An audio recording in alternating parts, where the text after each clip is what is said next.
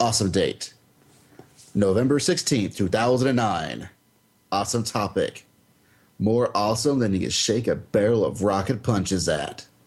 This is the Awesome Cast.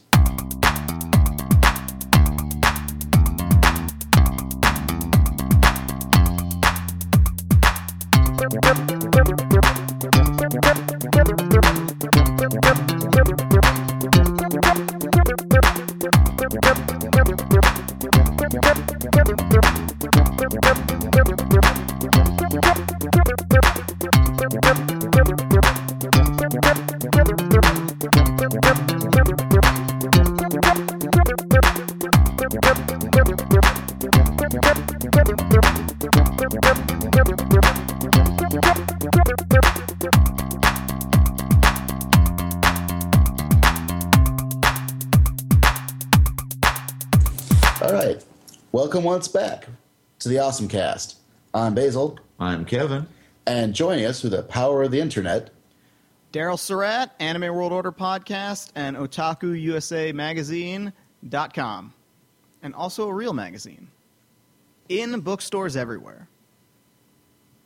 So, what kind of magazine is it? It is a magazine about Japanese cartoons, comics, pop culture, detritus, toys, tokusatsu, live action movies, all that good stuff.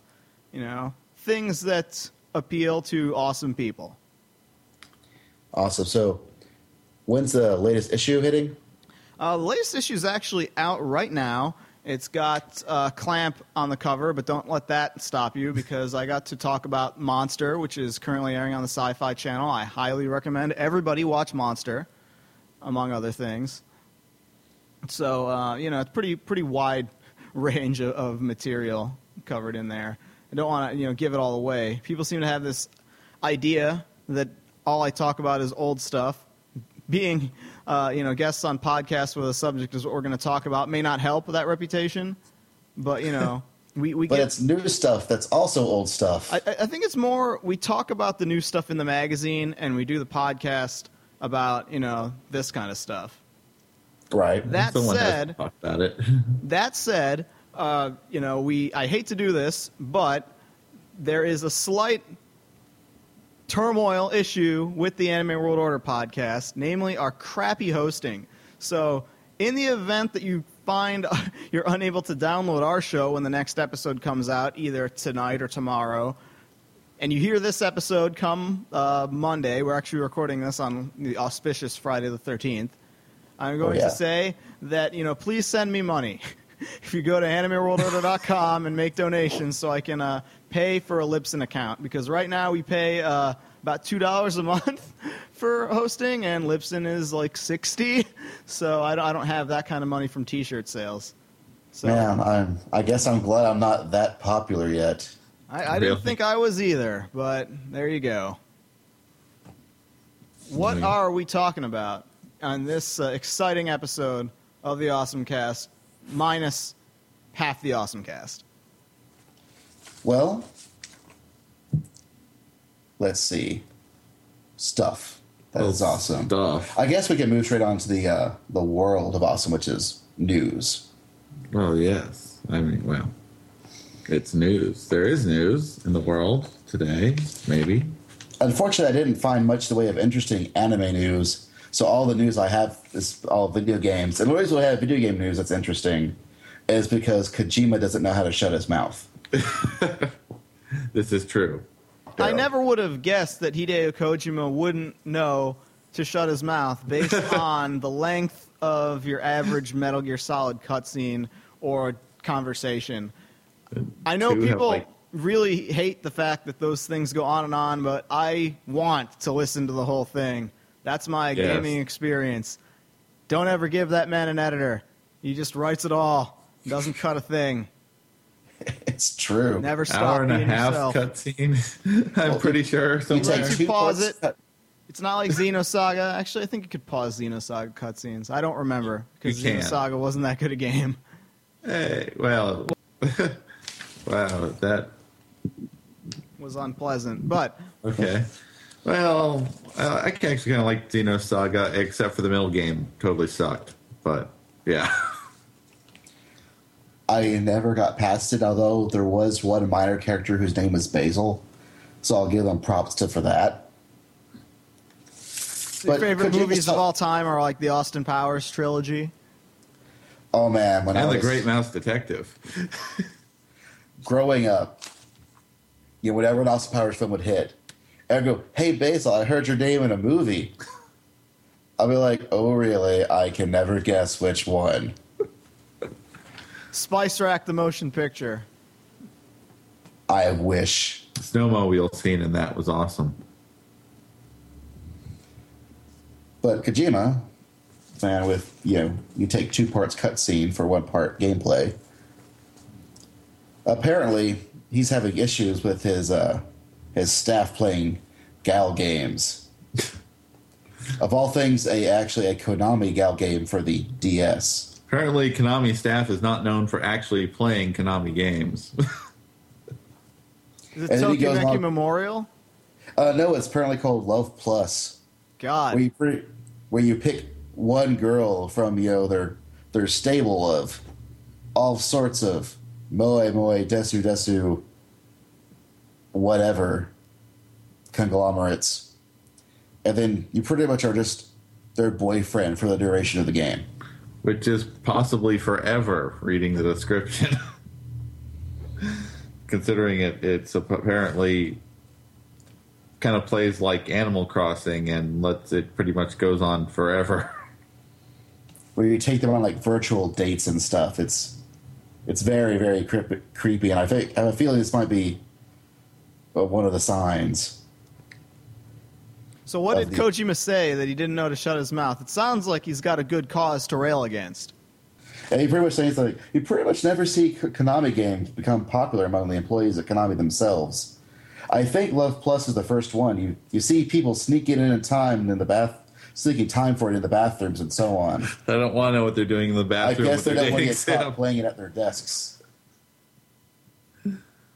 I would guess that the reason that Konami games aren't popular Konami is probably because they're so busy working on the game and they just never want to see the damn thing ever again. Then he you know, finishes off with, "I was raised on Japanese games, and we didn't make we made Metal Gear Solid 4 because we wanted to make the Japanese game industry a better thing. I wanted the rest of the industry to pick up the torch afterwards, but I'm not really seeing anyone do it do so." Well, I think Kojima just had to make video games because no one would let him make a like thirty-hour movie. Yeah, that's true. you don't get those anymore. No, no, you don't get those. Not even in Bollywood. It's true. No.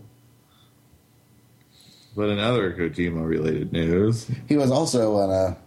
He was talking with some uh, other people about adventure games. It was with um, himself. It was with uh, I think Famitsu, and he was talking with um, game adventure writer Jiro Ishii, who I believe is the man between uh, 428 and the Block City Shibuya, which is a game that we'll never get because it's an actual visual novel. yeah, So They in other words, had it's a game in air quotes. Right.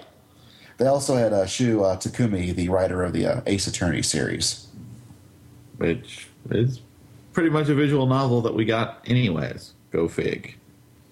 Well, at least you do things in Phoenix Wright that's just you know not constantly click next page. I kind of got lost interest in Phoenix Wright when they decided let's make these games really long and make them really long in the parts that I'm not interested in, namely all the stuff that's not the courtroom scene. It's like this is not why I'm playing your game, Phoenix Wright. I'm playing your game so I can call people out on their lies and deceptions and have like Harvey Birdman like antics. And you go and you take a page from the Harvey Birdman game that was taking a page from you, only it wasn't as good. It's like, come on, Phoenix Wright. I know you're getting lazy. I know you're looking at like the blackboard that says like key to success, and it's just like a big letters like Yowie and underline. it's like, all right, stop being like the gayest game ever, Phoenix Wright. I get that, you know, most everyone I know who likes this game is a crazy fangirl, but maybe, just maybe, you should remember to put in a game every now and again. But no, I guess we're going to have to look forward to the all Edgeworth and Gumshoe game that's you know not even a Phoenix Wright game anymore. It's just like, like touched CSI done in like CSI if it's done in the Phoenix Wright world, or not CSI, Law and Order. Boy, I feel okay. Only they could use like the awesome sound effect whenever they change scenes. In my mind, it, it'll be there. So what was Kojima doing with these crazy folks? Well, they were talking about things like apparently both um, this guy Ishii and Kojima. They were both heavily influenced by Blade Runner. In fact, this I never guy, would have guessed that Hideo Kojima was heavily influenced by Blade Runner. Oh, Not in a million years. I, Yeah, who they has played there. Snatcher? Yeah, what they were there talking about Yeah. mostly was Snatcher. What was Snatcher? And apparently, um, Ishii he made a game called Imitation City, released a year before Snatcher, that was very much a Blade Runner style adventure game. Snatcher is kind of cool. It's been a real long time since I've been able to play that, but Who remembers the Blade Runner game that was made by Westwood? It was all FMVs, and you had like multiple different endings, or like each time you played it, different characters would be replicants that you know maybe weren't necessarily in the previous time you played it. I remember reading about it, but I never yeah, had a I've chance never to try it. it. It was one of those like took up seven CDs back in the day because so much of it was video. Yeah, But he, uh, Kojima noted between him and this Ishii guy that the only difference is that he's been able to keep making adventure games. it's funny to think that during an era where there's nothing but Mario style games, there was somebody else out there who wanted to make a Blade Runner like title a year before me to boot. It took me a year and a half to get Snatcher done. I had six chapters planned out, and they told me to cut it down to two. That was back when someone could tell Hideo Kojima to cut things down to be shorter, and you would have to listen. cut that down a little bit, man. It's going to be thirty hours of cutscene. But it says awesome things like, younger people probably wouldn't understand, but you know, Gunbuster, right? That was sort of created as a giant homage by a bunch of science fiction geeks. Snatcher was pretty much the same way. There's a ton of references to the game that sort of skirt copyright laws. I never worried about that back then because doing what I like in games, interactive foreign media, was in itself a new thing to me. The industry sort of grew along with me before I realized it. I started to work with really big budgets. I can believe Yeah. that. I mean, the thing is, the whole adventure game in general is kind of just rendered completely dead because of the internet, specifically because of GameFAQs. But I mean, in those days, adventure games were things like, okay, I don't know what to do. I have to figure out what I want to do. And if you get stuck, you're stuck for a while until you figure out what you want to do, and then you feel really proud of yourself. Nowadays, the second anyone is just even remotely confused about what they need to do next in a game, they just check the internet immediately. And so adventure gaming is largely fallen dead. I mean, we've gotten some like um, episode content things like the Sam and Max game, like the new Monkey Island, Yeah. that sort of thing. But for the most part, I mean, I don't think we're going to be seeing that entire genre anymore. It's kind of sad. There's a lot of genres that have just they used to exist in my childhood, and now they're just completely gone, either due to the internet or due to the, just the fact that people think, oh, these are the genres of games, and that's it. Yeah, I, I have fond memories of point and click adventure games, and those are mostly really old titles now. Although I don't know, I mean, for one, they're they're doing a lot of pushing that onto new platforms, like the older stuff. Right. Like there's Broken Sword on the DS that came out a few months ago. That got a they actually redid all like the animation and stuff. That actually looks really good for a DS game. Mm-hmm. And then you have all the stuff that they're putting out on like iPhone and Steam and whatnot. So we might actually be getting like you know new people into the genre. So we might actually see newer games. And I think it's been one of those things where you know adventure games are hurt most by GameFAQs. But I think a lot of the people who play the games or will still play them enough to keep the you know the niche audience game going probably know not to. Yeah, we can. So it might be able to like you know stick around on life support at the very least. or they just need to be really funny, like the Sam and Max games. I do know that they are possibly considering bringing over the second Hotel Dusk game in America when it comes out in Japan, and that was a cool game. That would be cool. They did actually uh, apparently Majesco is bringing a game called Ghostwire to the DSi. It's actually one of the first ever DSi um, only. Only. games because it uses the uh, camera, and what it does is it's not so much a pure adventure game.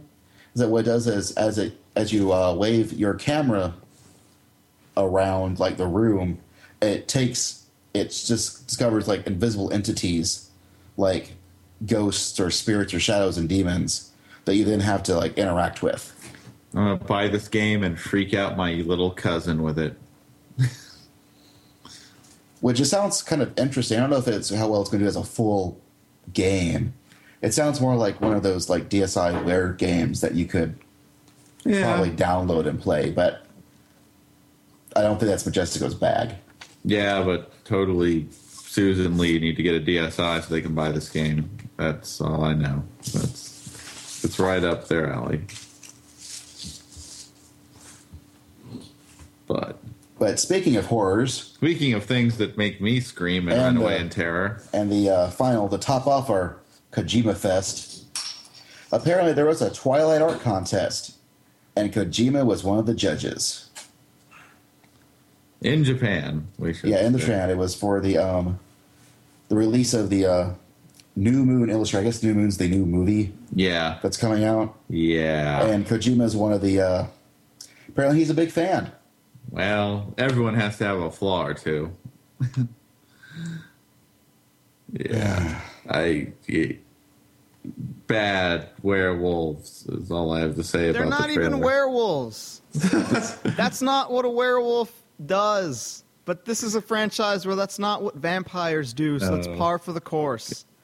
I, Mormon propaganda by a crazy Mormon It is. lady. it is. the The only thing I've ever seen good come out of Twilight is actually, you know, Daryl recorded it when they plastered one of Gerald's roommates, you know, room with That's Pictures right. of- It was probably the finest six dollars. It might have been a seven dollar expenditure that we ever spent because you know she went out clubbing, and so we were out in the mall, and we were like, ah, a poster book. It was like one of those I don't know Us Weekly Twilight specials, something or whatever. Right. It had on the cover like comes with seven posters, and we were like, ha uh-huh. well, we're just going to buy this and put the crap all over her room and hope that she comes back drunk and then wakes up and sees all this stuff. It didn't quite work that way. They sort of noticed it immediately. They weren't as drunk as they usually get, but it was still pretty good, I thought. You can go and have- check that video out still. It's on youtube.com slash anime world order. There, I, I'm told there was a retaliation, but I don't live in that house, so it's all good. For me, for me, the only good thing to come out of Twilight is there's so many better vampire movies that are getting put back on movie shelves because that people are into vampires right now. Like Vampire Hunter D, I don't see that one. Or Vampire No. Hunter D Bloodlust, I don't see that one either. I no, but let's face it. Any vampire movie, with the possible exception of the two BloodRayne movies, is better than Twilight. Although I still hold my belief that really the best adaptation or the real proper interpretation of Twilight is still, in fact, Hellsing Ultimate. Yes, that's what Twilight. If Twilight was Hellsing Ultimate, I would watch it. That's totally a loaded statement. It's true. yes. But I firmly believe in, like, I think if you just took you know, Alucard in the place of Edward and Seras as the girl, And Nazis And yeah, Nazis. added Nazis. on a No, Nazis Zeppelin. could- As they Yeah, sang the theme song to Fist of the North Star 2. Yes. Uh, you have the awesome chick with the rifle, which poor girl didn't realize was useless against a guy who's immune to bullets, but whatever, you know. It was a magic musket. It could have worked. no, it couldn't. Uh, but half the fun is them trying to go, haha, we could take you out, Alucard. Wahaha. Alucard's, "Psh, whatever. You guys. Well, no vampire ever thinks that they're a wuss in comparison to anything. Even So- the Anne Rice vampires, which are the wussiest vampires of all time, probably still think they're badasses. And they are Yeah. not If you're in a vampire No. fiction thing and there are frilly shirts involved or people looking pretty, you are a terrible, crappy piece of garbage. The only cool vampire things are the ones where vampires are these like sick, horrible beasts that got to get put down, preferably by a guy with a sword. D Blade, you know, Alucard doesn't really have a sword, but you know he has guys Shiny with guns. blades, and that works. You know, generally speaking, you know, vampires and things not a good thing, especially anime. The anime track record with vampires is dismal and they all go on Cartoon Network, and they're all bad. So, have you seen the trailer yet for the uh, Dante's Inferno anime compilation disc they just announced? Yeah, I think I saw it, and I was kind of confused that it's an anthology piece, and generally speaking, to date, almost all, if not all, the anime anthologies that have been made have been good ones. The Dante's Inferno one, I'm not so sure, but the thing, nature of anthologies is usually there's some that are really good and some that are like, eh, whatever. So hopefully it turns out that way. Now, I, haven't seen all of them yet. I, haven't, I still need to actually catch up, check out Gotham Knight. But it, it really seems to be or like very similar that a lot of the same guys are doing a lot of these same compilations. Yeah, it's because I, mean, I think Gotham Knight was actually pretty average, and I think the reason it was average was because the writing was still done by the same people who write the comics, that most of which aren't that good. But in the case of why they keep going to these same studios, I think the answer is just that nobody else knows how to do it anymore. Like you got to go not just to Madhouse, but specifically to Yoshiaki Kawajiri, the guy who did Ninja Scroll and Vampire Yeah. Hunter Yeah. Bloodlust and stuff. In every single one of these um, Western collaborations with anime studios, chances are he's usually got some involvement. I mean, not every single one, but a lot of them he's there. And it's because his stuff is more popular here in America than Japan. But Yeah, he gets they're he goes so violent over the top. They always like cut him down. And I think for Gotham Knight in particular, he, the only segment that doesn't actually have a full cast listing is the Deadshot one, which I thought was actually the best one. But I guess they must have cut that down for violence because he just says, you know, take my name off that, and it just says made by Madhouse. But Nice. you, you look at the artwork on that, and it's pretty Yeah. unmistakably that's the guy who did Ninja Scroll and Vampire Hunter D and Cyber City 080 and all that. But I, I think it's yeah, it's just the anime industry is in this position where pretty much all the new talent goes to video games, and a lot of the older talent is either getting too old and retiring or dying, or getting out of the game, such that you know there's just not that many people who know how to do that stuff anymore, and so that's why they keep going to the same couple people every time there's a collaboration sort of effort with like short little anime pieces. That's my Yeah. guess anyway. Well, and as you said, they're the ones that a lot of these are the ones that are most familiar to a Western audience who maybe doesn't watch anime all the time. Well, they wouldn't know the names in any case. They wouldn't say, "Oh, by the guy who did this, oh, sign me up." They don't know that stuff. It's more just like the literal technical know-how. Like for example, we're going to talk about a robot show on this episode. They usually in 2009 it is a rarity to see not just a robot show, but a robot show where the mecha are not done in CG. Why is that? It's true. And the reason is is that there just aren't people who know how to draw robots anymore in anime. They're like literally like with a pen draw a robot, animate a robot, they can't do it. That's why they need like 3D artists to model a mecha and they say, "Okay, we'll render all the mecha in CG and cell shade it." Because people don't really know how to design mecha and stuff anymore. The people who do are working in the video game sector now. That's And that's why. and if it's not done by Shoji Kawamori, they'll probably look like crap. Well, Kawamori's getting all up in the years too. But yeah, I mean, he's a, a good designer. I mean, there's a couple good designers, but you'd think like, where's the next wave? How come all these guys who are designing mecha are these guys who've been working for decades? It's because there aren't really uh, people into robots quite as much. It seems. Maybe that's why we don't have any actual mecha anime this season.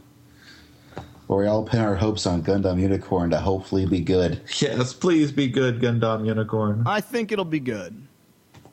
I, I think Sunrise knows that they gotta appease their Gundam fandoms. Then again, we also got Destiny. Yeah. I, I like to think they've learned lessons from Destiny. I don't think they learned lessons from Destiny. I think if you look at the flaws of Double O, they're maybe not as egregious as Destiny, but they are still the same flaws. That and Destiny was actually kind of popular in Japan. How could Destiny actually? No, I, I strongly doubt that. I think the initial start of Destiny it opened pretty strong, and then as it went, people just stopped caring. That's my guess.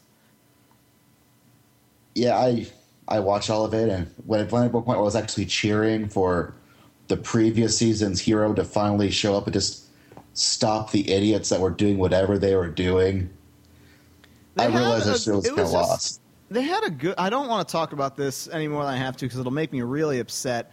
I mean, Yes. you know, see, Destiny is just this show I watched all of, constantly thinking, okay, all they need to do is this, and it'll fix everything. It'll even retroactively fix all the stuff they screwed up. And time and again, they kept screwing it up and screwing it up. Like they had their outline of where they wanted to go, and had they just stuck to that and implemented it at a reasonable pace, it would have been good. But really, what happened was they had like their broad outline that says, okay, by episode so and so, this, this, this, and this needs to happen. And they spent like nine episodes doing nothing, and then they said, oh crap, we got to have all this stuff happen. And then in half an episode's time, they just did a bunch of stuff, and it just lost you total impact. I just those guys haven't worked in anime again since, as far as I can tell. I think maybe one of them is dying, but who cares? The hell with Possibly. See Destiny. Yeah, Let us The never speak of it again. yes, director's wife. Yeah. Anyways, yeah. Let's let, let's just drop that there. okay, yeah, that's just No more. all right. So No all right, more. let's then let's talk about things that are awesome, moments of awesome. Well, I know that Kevin and I's moment of awesome are probably the same thing. It, it, I really haven't been doing anything else. So yeah. Because uh, with the, have you been able to find anything really of note in the latest season of Anime, Daryl? Really of note, it's kind of hard to say. I mean, most everything that's running now is a sequel that I would be watching. Like there's season two of Astro Fighter Sunred, which is going to be reviewed in the next AWO. There's season two of Darker Than Black, which, to be honest, is not all that good.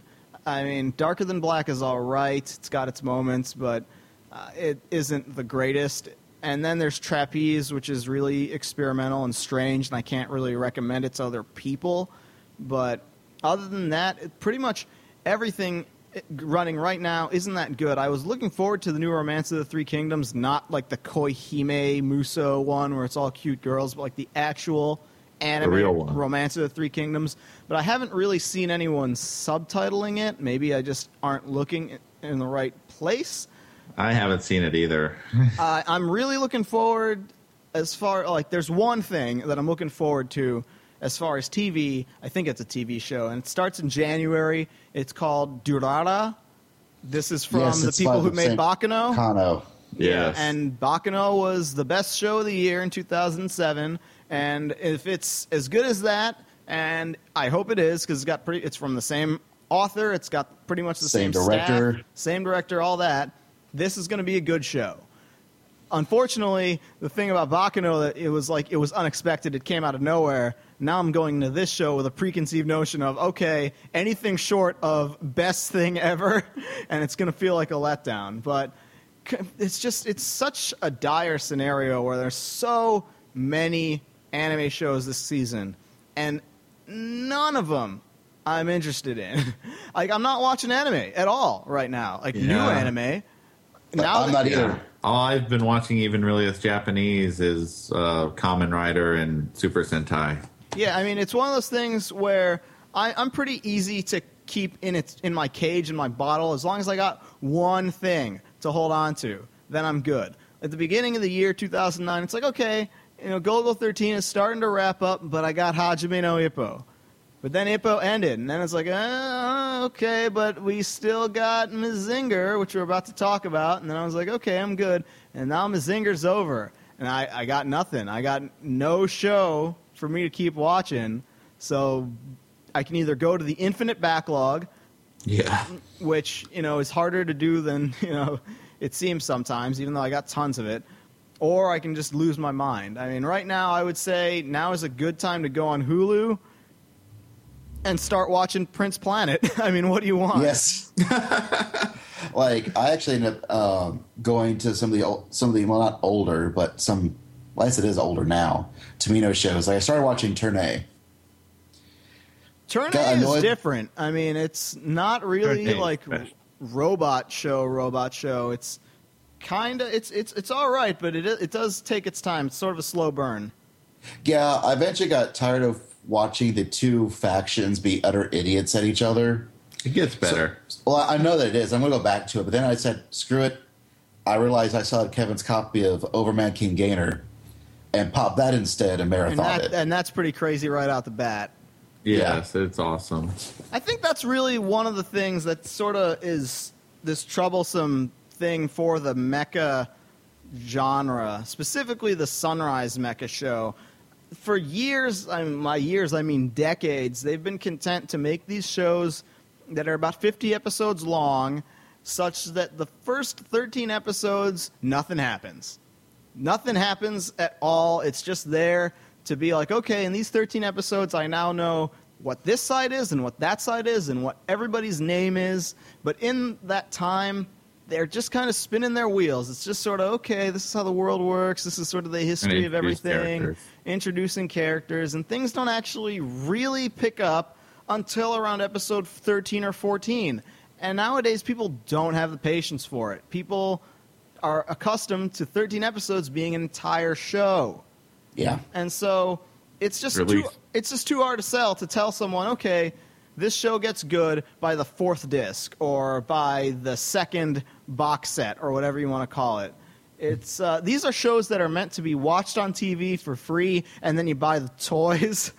kind of. Right.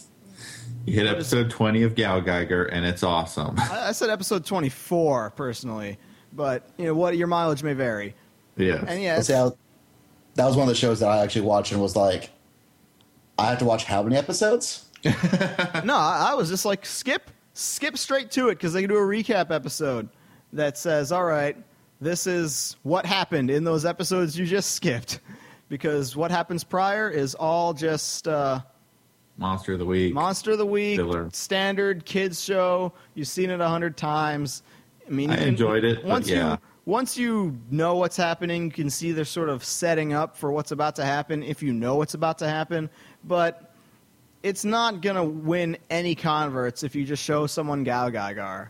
It's uh, just a really hard show to sell people on, and yet you know there's a huge fan base for it on the internet because once it gets going, it gets going. So a lot of people watched uh, Tengen Toppa Gurren Lagann, and so if you the way to get people on GaoGaiGar is to tell them, okay, you like that show, start watching this from this point, and then if you like it, go back, and then maybe you slide them to Getter Robo, and it's all over.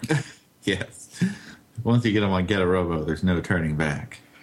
But actually, in some ways, I guess I'm fortunate in that the anime season sucks because I've been playing a lot more video games. yeah, that's my fortunate thing too. I haven't played video games in forever. What have you been playing?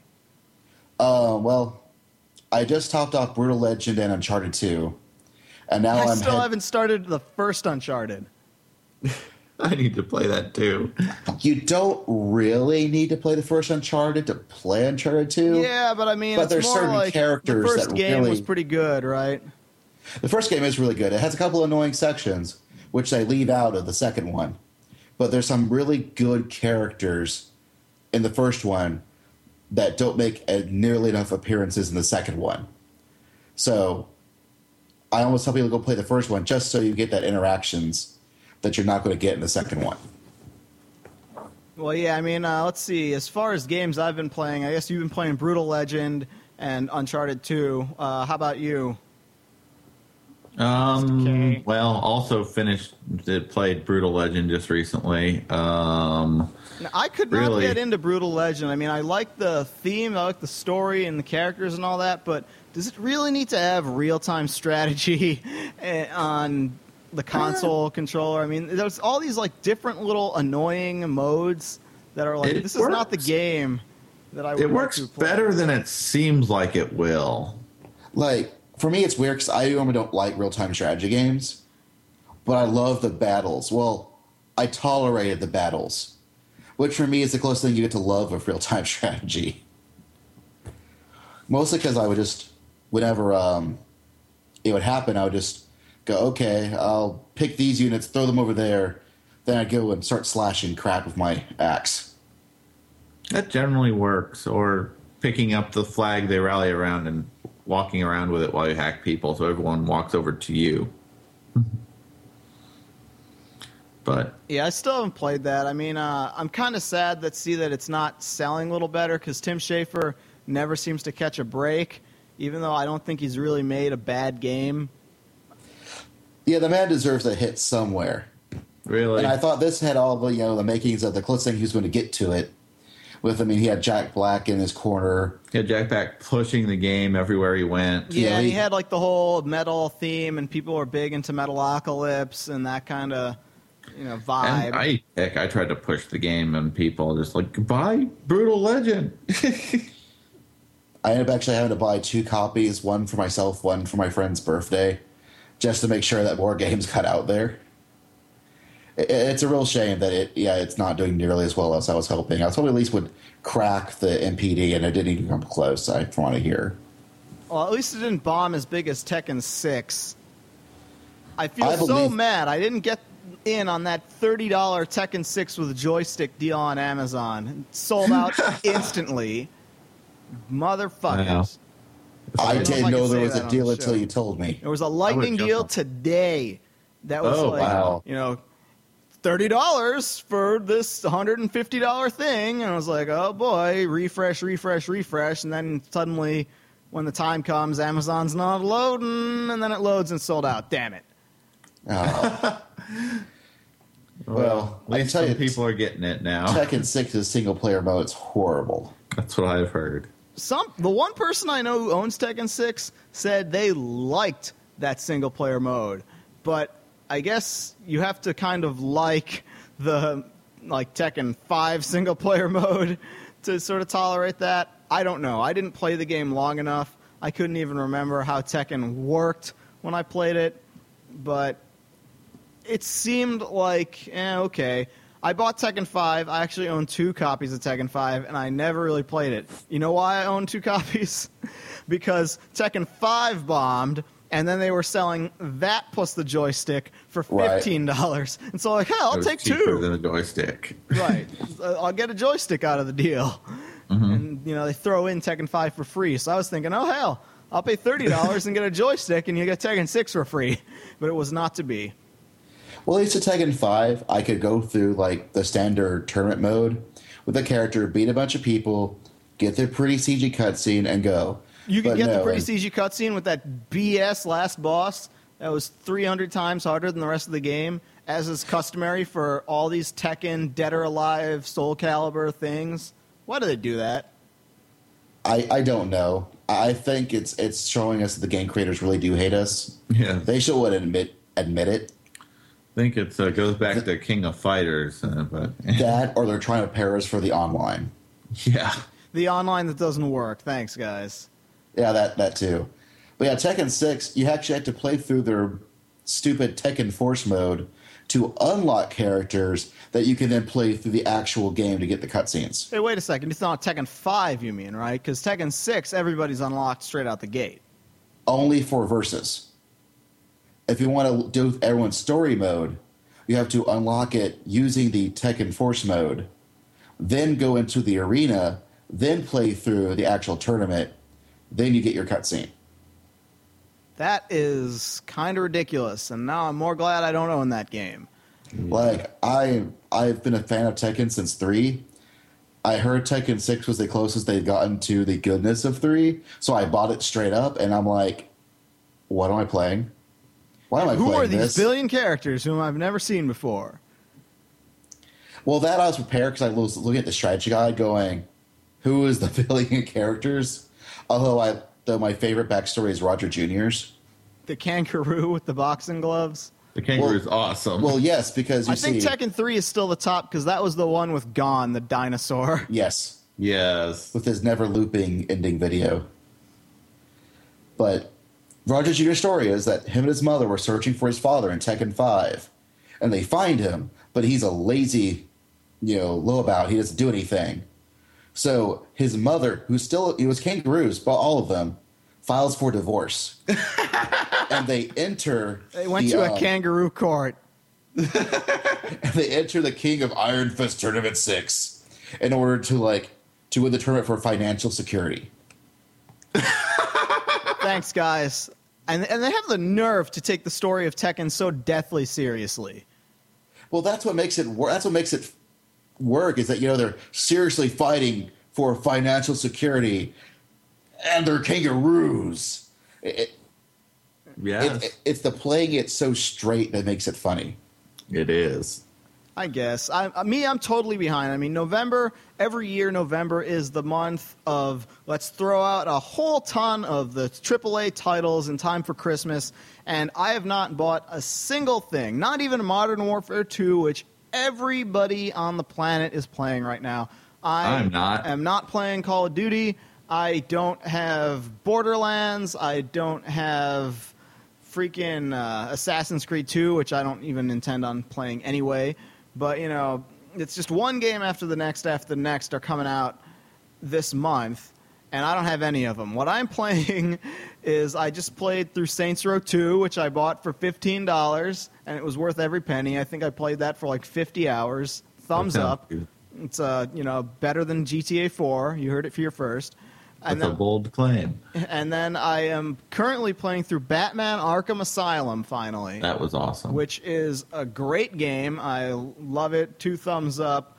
I uh, I'm surprised at how long it is. I mean, normally like these games like Uncharted and Uncharted 2 and stuff like that, that's like an 8 10 hour game. You get it beat it through in a weekend or so.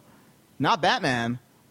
Batman is like, you know, you get your money's worth out of that. I mean, it's not like interminably long, but it's like I would say 20 hours. Or, uh, I mean, I've been playing it pretty hardcore since the last weekend, and I'm almost done with it. But I'm trying to remember how long it took, but it was a good 15 to 20 hours, I think. That sounds about right.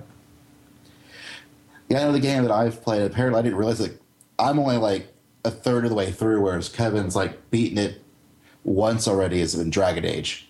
Yeah, oh yeah, Dragon Age. was That's, I totally forgot about Dragon Age, and that's another one I usually buy every Bioware game, like the swanky, expensive limited edition.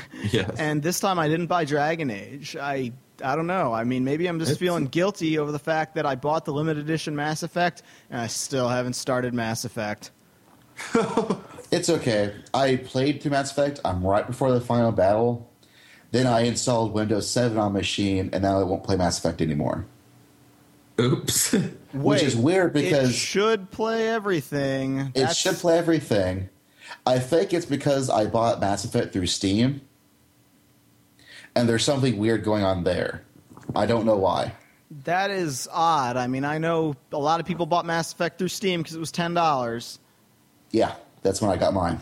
Wait, so you just got it and you're already near the oh, end? Oh, no, I'm sorry.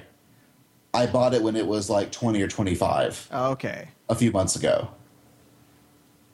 Like Mass Effect's been on sale for a couple of times now. Like it's one of those games they tend to rotate through. Yeah. I mean, I have the Xbox One, but I'm probably going to play through the PC version just because the PC BioWare games are always better than the console counterparts, which is how it should always be. Damn it! You hear me? Modern Warfare Two, but Oh, Dra- Dragon Age is no exception. I mean, that's the actually let you move the camera back and install all the mods and do all the cool things that you do with BioWare games, which you cannot do on the 360 or PS3. And Steam is nice for Dragon Age because you can actually buy their digital deluxe version, which is the equivalent of the collector's edition as far as the in game content goes. You just don't pay the money for the cloth map, which is also which is sad because Cloth map world is the needs most more. important part. Well, yes, it's, Yeah. the world needs more cloth maps. I More wish. physical extras. Give me a map. But it's a very fun game overall. Uh, It, it very much is. You could either call it Baldur's Gate or Neverwinter Nights three, and I'd believe you. It is. It is. It is their fantasy RPG de jour. It is nonstop D and D esque fun Yeah. and lots of lots of blood. Yeah. ridiculously bloody. Like, oh, let's kill this rat, and they kill the rat, and everyone is just drenched in blood, talking like everything is fine. Yeah, there's a little uh, check mark in the options for persistent gore. I turn that I, I turn that off after a while because I Yeah, was tired of usually you see that option, and you're like, covered hell yeah, I want persistent gore, and, and then it's just like this bizarre Monty Python ish scenario. It never goes Yes. away. I just remember the first. I uh, ended up choosing the human noble, which is where you kill the rats in the pantry. Yes, like, all- that's the one like I was start. thinking of. And like I, so I kill the rats. Next thing I know, I, my character walks out covered in gore, and she's like, "What happened?" And I simply go, "They were rats." and she says, "With just a my character said with just a dead face, straight face." I was like, "All right, I like you." and then, but after about another ten hours of the constantly covered in gore, just randomly talking to villagers covered in blood. covered in blood all the time. I'm like, okay, I'm turning this off. This is getting kind of crazy. You can see the Mega 64 skit forming as you play. Yes, yes. The real, the real fun was like when you get the golem shale, where when he's covered in blood, because he's a golem, like it covers his eyes and his mouth, like all the cracks, and it's just, yeah. I'm like, man, do they have pressure hoses in this world? No. I'm gonna get that off. You ask your dog to clean it up like every other mess in the game. you definitely need to make sure that if any of you out there who buy this, do not buy it used, buy it new, because otherwise you don't get the Shale quest, and Shale's the best character in the game. Second best, the best is the dog. That dog is one scary as hell dog. Yes, but acts like the cutest thing ever when he's not killing and ripping through things. He's a sweet little puppy who will kill all your enemies. The fact that I can talk to him at any time, pet him, and watch him roll around the ground is the best thing since a boy and his Blob's hug button. Which that's a game I need to actually play. I need my dog, Ball Crusher. He's the cutest puppy ever. Sick balls. Did I just date myself with the 80s reference? I feel that it's well. I'm going to take that as a wonderful transition into a into a series of old that's now new, yet still old, but still amazing, Yes. which is Shin Mazinger Z.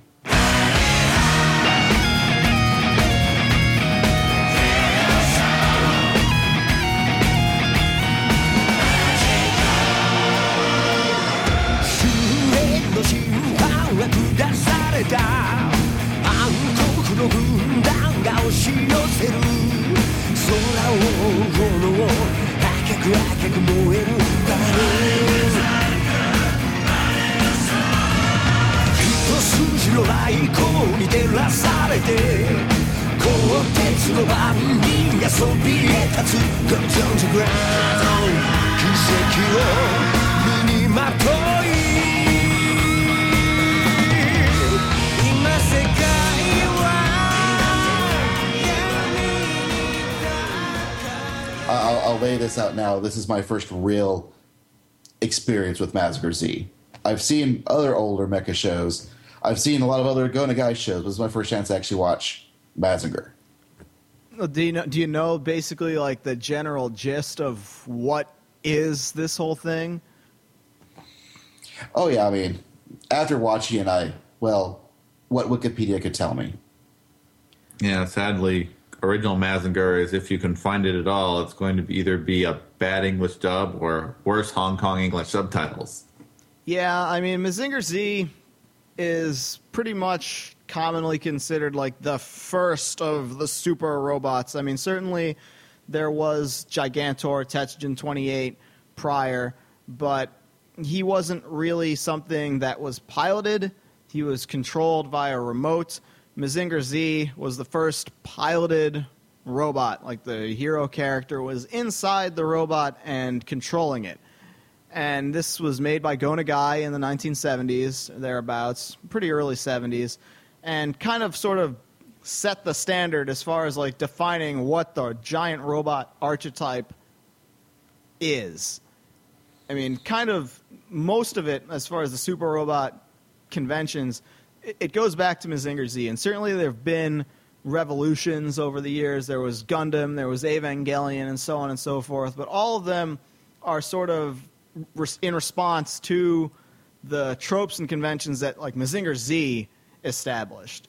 I mean, that's more or less it. I mean, it's kind of generally all you need to know. It's a simple kids show from the 70s where every single episode was Monster of the Week, and they're all basically the the villain who was very uh, unsubtly named Doctor Hell yes. would send a monster to attack.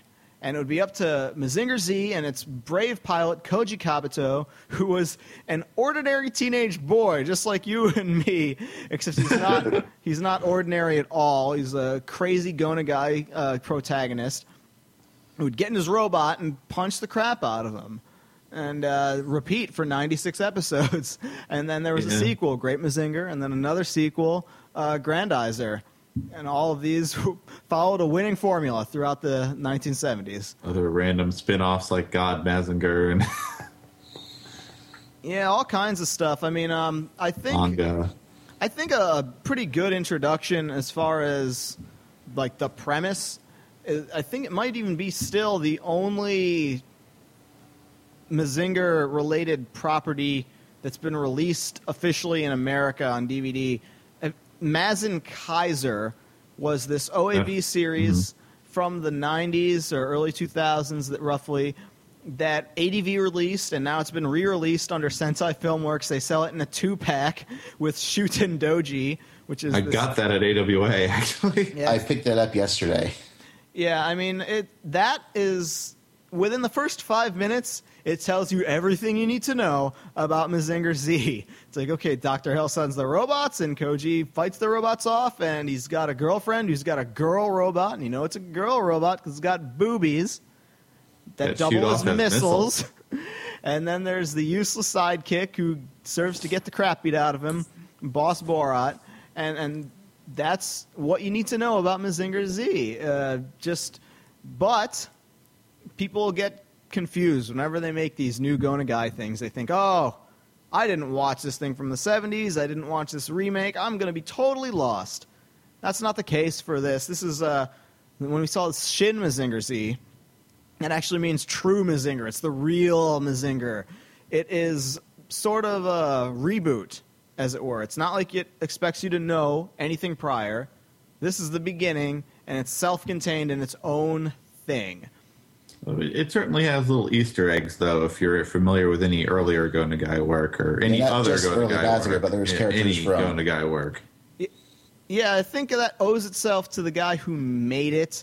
Uh, this is directed by one of my favorite directors, kind of unknown in America. It's one of all our favorite directors Yes, on this actually. podcast.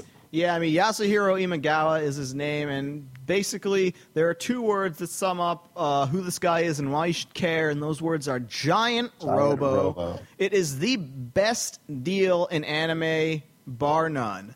It's just been re-released on DVD. It is like fifteen dollars, twenty dollars for the whole show. If you don't own Giant Robo and you're listening to the OSMcast or you're listening to AWO, we can't be friends anymore because there's no excuse. All right. No excuse. Uh, you go and you watch this. This is the greatest OAV direct to video thing, period. Ever. I'm sorry, Gunbuster fans. I'm sorry, you know, fans of, you know, I don't know, Gundam 0083, Record of Lodoss War, Flirty Curdy. You know, those are all cool, but Giant Robo is the best one, and I'm going to stick with that. And I, I, and the general approach to Giant Robo was he took the works of a guy named Mitsuteru Yokoyama, creator of Gigantor, Tetsujin 28, and a ton of other things, put them all together in one show, and gave everyone superpowers and said, let's see what happens. And he did the same thing here. He said, He. I'm going to take the works of Go Nagai across a bunch of different things. A couple characters from the Zinger, a couple characters from Violence Jack, some characters from the, the Abashiri family, some Easter egg mentions of like Devil Man and Maou Dante and all that stuff. Put them together in one show, shake it up, give everyone superpowers. Let's see what happens. And, and so It- there's not really a continuity as far as like, oh, I got to watch 30 years of other things. No, this is it. He actually tried to do this with Getter Robo about 10 years ago. I remember that. Yeah. Yeah, he made a thing called uh, it, also much like how this is Shin Mazinger Z. It was called Shin Getter Robo, the true Getter Robo, and uh, they fired his ass after three episodes because he took took too long for the episodes to come out, and then they replaced him with other people. That that actually turned out okay, but there was about there was about four episodes in the middle that just sucked because they just didn't really know what they were doing. Because this guy Imagawa keeps his keeps his hand close when he's writing a story. No one knows where he's going with it except him. But I guess they learned their lesson. I mean, uh, after he made uh, the remake of Tetsujin 28, I don't know if anyone saw that and released in 2004. I actually own the full set. Yeah, I, I bought that as it was coming out for the full 20 $25 a disc or whatever, and then, you know, totally tanked, and now it can be like yours. Like the entire series can be yours for probably about 20 $25 at this point. It's, Yeah. it's pretty good. It's not as flat out, like hardcore crazy as this one is, though. But I think if you watch Shin Mazinger, you're to have to watch it with like this very open mind. Yeah. Yes. Because if you don't know how Imagawa works, this is how he writes everything, and this should be the way all anime gets written. Block out what you want to have happen first, so that you have like your beginning and your middle and your end, and then start working on your show. None of this Yes. Evangelion. We're making it up as we go along. We don't know how it's going to end. We're just going to fly by the seat of our pants like an improvisational punk rock jam session that's you know maybe it worked for that show maybe it didn't but it was not the example to follow and imagawa he does that so the first episode of shin mazinger z is called finale and Yes. it's just a bunch of crazy things happening that make no sense and as far as the first episode goes it turns off a lot of people It, it does. Like we actually showed it at my anime club. Like people had already seen it. Like requested, can we watch episode two? Otherwise, no one's going to watch this show. No one watched the show though. Still. No, after, well, we got but- like two or three episodes in, Oh, did they? which for a mecha show, it's kind of amazing. Yeah, we don't have a whole lot of mecha fans at the anime club, Well, or you don't they're really not. have a just- lot of mecha fans in America or even in Japan anymore. It's sort of a, it's not a living genre, and, and by that I mean when you make a story now, the mecha or the giant robot is not like the default way to tell your action story in 2009. Nowadays, if you make something with robots in it, you're making a statement. You're playing with like old conventions. You're going to try and shake up something. Everything right now is supposed to be like this revisionist thing. Like, think the closest analogy I can give is the Western.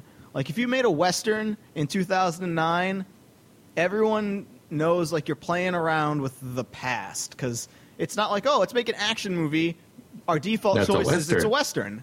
that doesn't exist anymore. Back in the day you, you couldn't you'd trip over westerns. They were everywhere constantly. They were. and, and similarly for anime back in the day robot shows there are tons of them ruled the seventies and eighties. Nowadays, not not the case anymore. So when you make a robot show, it's generally assumed, oh, this is old, this is a throwback, this is retro, this is trying to appeal to either older fans or some sort of like otaku demographic like that. I mean, when Unless it's Sunrise, which is it's expected to make a mecha show every so often. The Sunrise Mecha Show now is more like not really a mecha show so much as a show that happens to have a robots in it. I Yeah. think a whole lot of the appeal of those shows now is for the uh, very pretty boy character designs and all that stuff. They can't really have it be straight up robot. Like Code Geass is technically a robot show, technically, but not really if you look at its fans. Well, and even when we actually reviewed Code Geass, we realized after we had done recording, we had forgot to talk about Didn't the talk about the mecha at all. Hard. and, and so we're like, wow, whoops. Whoops. So that it, you're exactly right. It's it's one of those things where they've got them, but they're so like just ancillary to the actual material what people are actually getting into it for. Whereas that's somewhat the case here, but they've sort of tried to take the old Mazinger Z formula and kind of put a spin on it, while at the same time being very faithful to the original manga. Like the manga from Mazinger Z, I don't expect anyone to have read it, but they've scanlated a couple of chapters of this thing. Turned out a lot different than the anime. The anime was much more tooled for kids, much more let's sell toys. Manga was a little more violent, a little more hardcore, as Go Nagai tends to be, and this is closer to that. But since it's Imagawa and there's all these characters from all these different shows, it, it ends up being uh, its own unique beast. The, the premise here is, once again, Koji Kabuto, high school student, impetuous hero, is entrusted with the most badass robot on the block, Mazinger Z.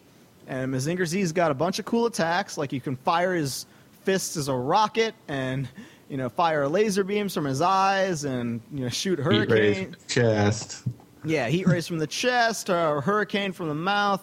You know, all these cool abilities that it's used to, to fight evil from the forces of Dr. Hell and his generals, which are all really bizarre. Um, there's Baron Ashura, who is half male, half female, and by that I mean the left half of his body Right down the middle. right down the middle.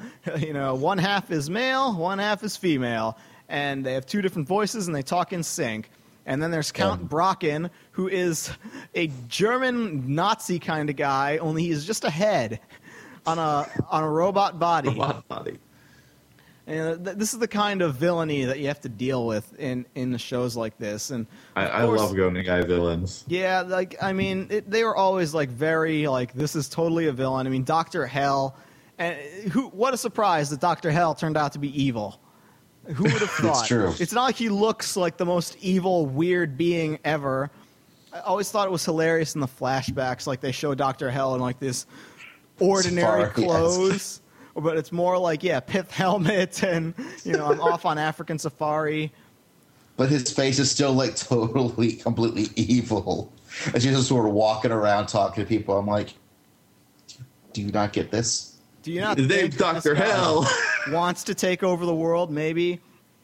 I mean, the, the plot of Mazinger Z, uh, what there is, they've actually sort of really beefed up the story parts of this, is they found an island, Bardos Island, and in this island is remnants of a lost civilization from the past, the, uh, the Mycenaeans, and it turns out they had robots. Of course they did.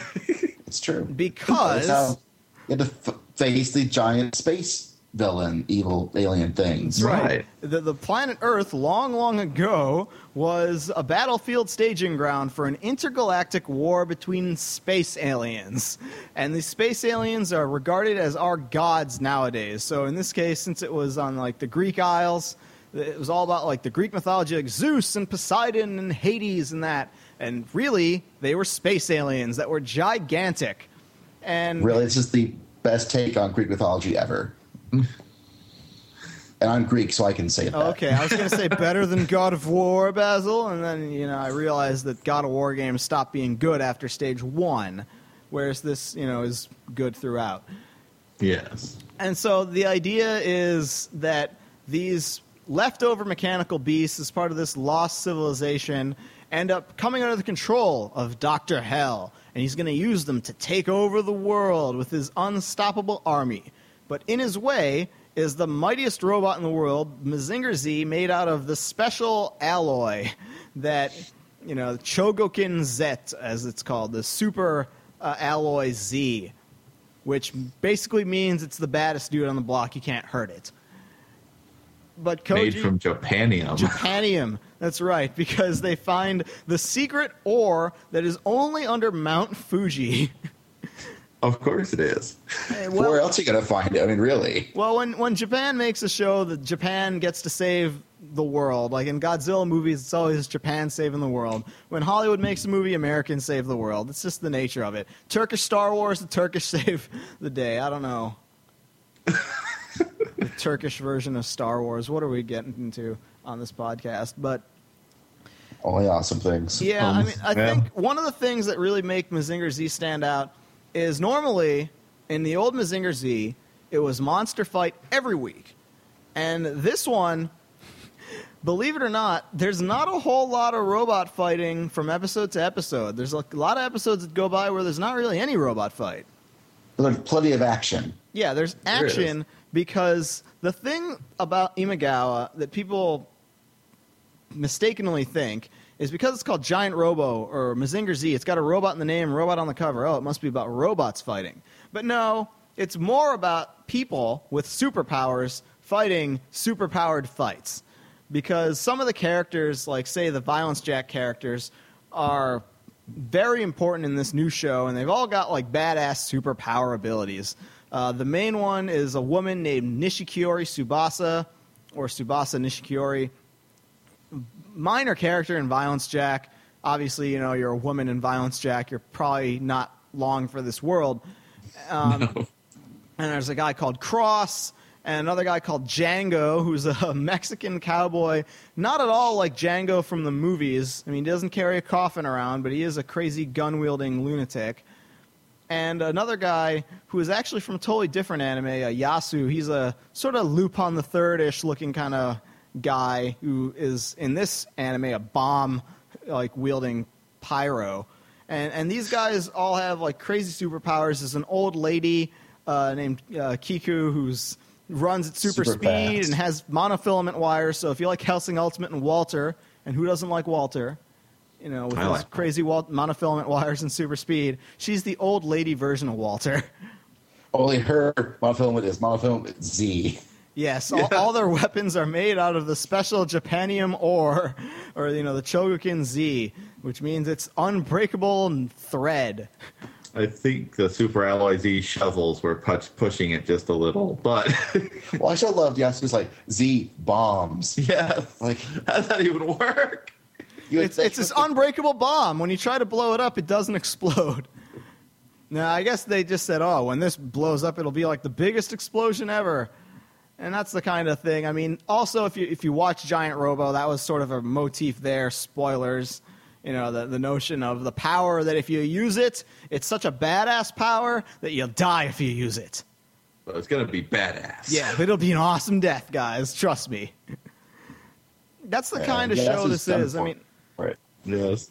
Like Tsubasa and her friends, they, they there are points where they are totally overshadowing our nominal main character. Yeah, I mean, Koji is is relegated to like second banana. His girlfriend Sayaka is almost not even in the show at all. Uh, Boss Borot barely there. I mean, he doesn't even really show up that much until the end. I, it's kind of like Imagawa is like, I want to focus on these characters, and the characters I want to focus on are Tsubasa and Baron Ashura. And this is Most kind awesome of Baron Ashura ever. Oh yeah, I mean the sec- like from the third episode where you see Baron Ashura, who is human sized, move at super speed and punch Mazinger Z and knock Mazinger Z down. Yes. I'm like, yes, they made Baron Ashura a badass. But I wasn't even. That doesn't even scratch the surface of how badass they made Baron Ashura in this one. I mean, It's ma- true. Up to up to the end, oh yeah, well, I mean, you know, don't really know. Yeah, it's it, suffice to say that this can't be the end of Shin Mazinger Z. They've got to make at least a, a movie or a TV special or something like uh, Shin Mazinger Z versus uh, Black General or Great General or Darkness, whatever they want to call it, and, and then maybe even a Shin Great Mazinger Z because this is this continuing story, and even though the first episode is called the finale there's still more to go in this story and that I want to see. Yeah, well, the Great Mazinger was like a direct sequel to Mazinger Z, so maybe we'll get a a great chapter. Well, we did get uh, Mazin Kaiser versus Black General. It just never came out in America. Yeah, I, that was a fairly good movie, though. That Uh, was a cool movie. I mean, Mazin Kaiser, I think, is the most accessible like introduction. I mean, this is sort of like a for fans only kind of anime, and in America, there's not a whole lot of these uh, Guy fans, to be honest. Uh, we didn't really grow up with it. I mean, in the '80s, some places got Tranzor Z, but we just, you know, in the '70s, you know, Go Nagai stuff was just, oh, that's too violent to show to kids. yeah. And that was a story for every Guy thing. But the rest of the world, France, Italy, Spain, you know, they love Go Nagai. I mean, freaking Spain, they got a Mazinger Z statue for a housing complex. Yes, Yes. it's their mascot. That's awesome. It's like they I know. live there. They know what's going on with Go Nagai everywhere They else. do. Just not here. I mean, um, that's kind of a sad thing. I mean, it's a hard thing to sell people on this show.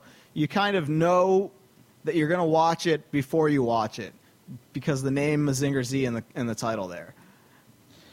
And it's really sad because you know Go Nagai, he's so he's very prolific and he is very groundbreaking.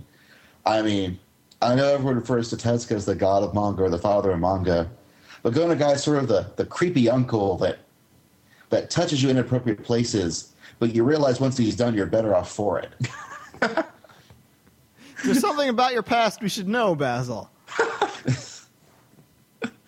You have a tragic secret, like most of the characters in uh, Imagawa works.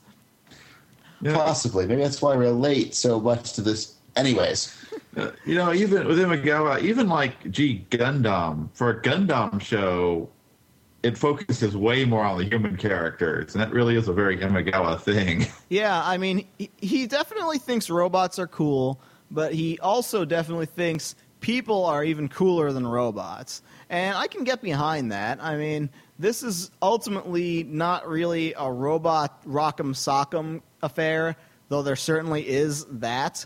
This and is when it happens, it's awesome. Oh yeah, some righteous ass kicking happens in this cartoon, but a lot of it is just like the straight up like figuring out like what happened in the flashback scenes because that's this other very common Imagawa motif is to refer back to an event, and everybody in the show or knows about the event in differing ways, but we the viewer do not. And as you go, you see a little more of the event. And then by the end, you find out, like, ah, this is what they were talking about in that. And then sometimes even- there's a twist on top of that. Like, you They think even you lead know. you down one direction thinking something happened until they really reveal what happened. and this actually takes it to another level further, where they actually have, they actually have the characters go back into the past to relive it, but even they didn't relive it quite right, and then certain characters relive more than others.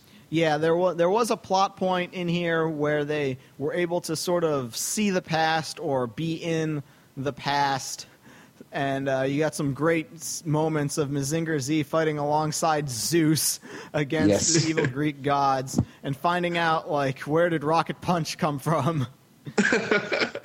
Ah, rocket punch. That seems like a neat idea. I mean, That was the best. you gotta love that they, they even like as over the top as Mazinger Z was, as many attacks as they had. I mean, they threw in another giant robo thing, the Big Bang Punch, and in this Yeah. Z, Mazinger transforms into a gigantic fist. Fist. Like the whole thing is a fist, and it punches someone. I mean, it's not just enough to send out the rocket punch. Now the whole thing is a fist punching you. that shines gleaming gold like the hand of Zeus himself. Who, who, what kind of scientist makes these robots? in the world of, Apparently, in the world of Kabuto's Go Nagai, yeah, in the world of Go Nagai, it's always a crazy lunatic scientist is you know the villain, and a cr- slightly less crazy scientist is the hero. I mean, No sane man would build these robots. yeah, Either a side. lunatic has. It's like you think of. It's like who would build this? Who thought this was a good idea? And it's always a crazy lunatic scientist. And thank God he's on our side. And I mean, in um, in other Mazinger Z editions, you never really got to see much of Koji Kabuto's parents or grandparents or anything like that. They were just like, up, oh, they were dead, or they entrusted him with this, and maybe you see a little bit of them in the flashback. In this, you get to see a good bit of Koji Kabuto's grandfather, Juzo Kabuto, who built Mazinger Z. And he's a crazy guy. Who loves his hot springs. You know, he actually was in an episode of the new Cutie Honey OAV series also, which uh, they also had an episode with a Devilman cameo. But he acted pretty much the same as he does in the this Shin Mazinger Z. Yeah, I mean, The man knows what he likes. the crazy old man. I mean, there's a shot in the first opening of the fist like flying at the camera while the old man sort of rides that baby Slim Pickens, Doctor Strangelove style, and he's just completely fearless. He's like, "Yeah, yeah, we're gonna mess him up." And He's not really that concerned of what's going to happen when the fist actually collides with something. He'll work it out. He'll work it out. But I remember the first time they're actually watching the uh, second episode, since that's the start of the story, and people are like, "Is that the villain? Why is he living with the main character? I don't get." Oh, oh, this his crazy grandpa. I think because the more, man's got a I think more anime would start- benefit from having the the crazy scientist who makes crazy things that are used for good instead of evil, but could just as easily have been used for evil. yeah. Oh, that's that's even they mentioned that like when Mazgar's baby's like, "What are you gonna do? Going to be a god? Are you going to be a demon? I don't know, but let's find out." Let's give you a super robot, kid. We'll see what you do. Well, yeah, I mean that's the whole point is that Mazinger itself is not inherently good or inherently evil. Whether it's good or evil depends on the person using it. And so, with that much power entrusted to a regular person, the idea is okay, you're going to use this to save the world or take it over or destroy it or what?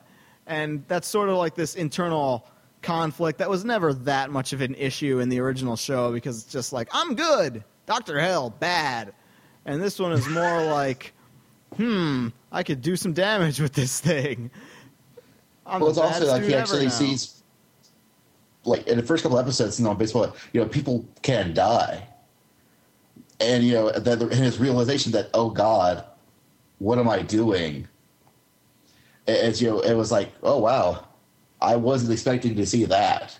Yeah, I, I, I- I didn't expect it to be as violent as it as it got and as it was. This is a pretty brutal show. I mean, as far as collateral damage, as far as people getting the crap beat out of them, uh, as far as people getting cut up and murdered in all kinds of hilarious and innovative ways.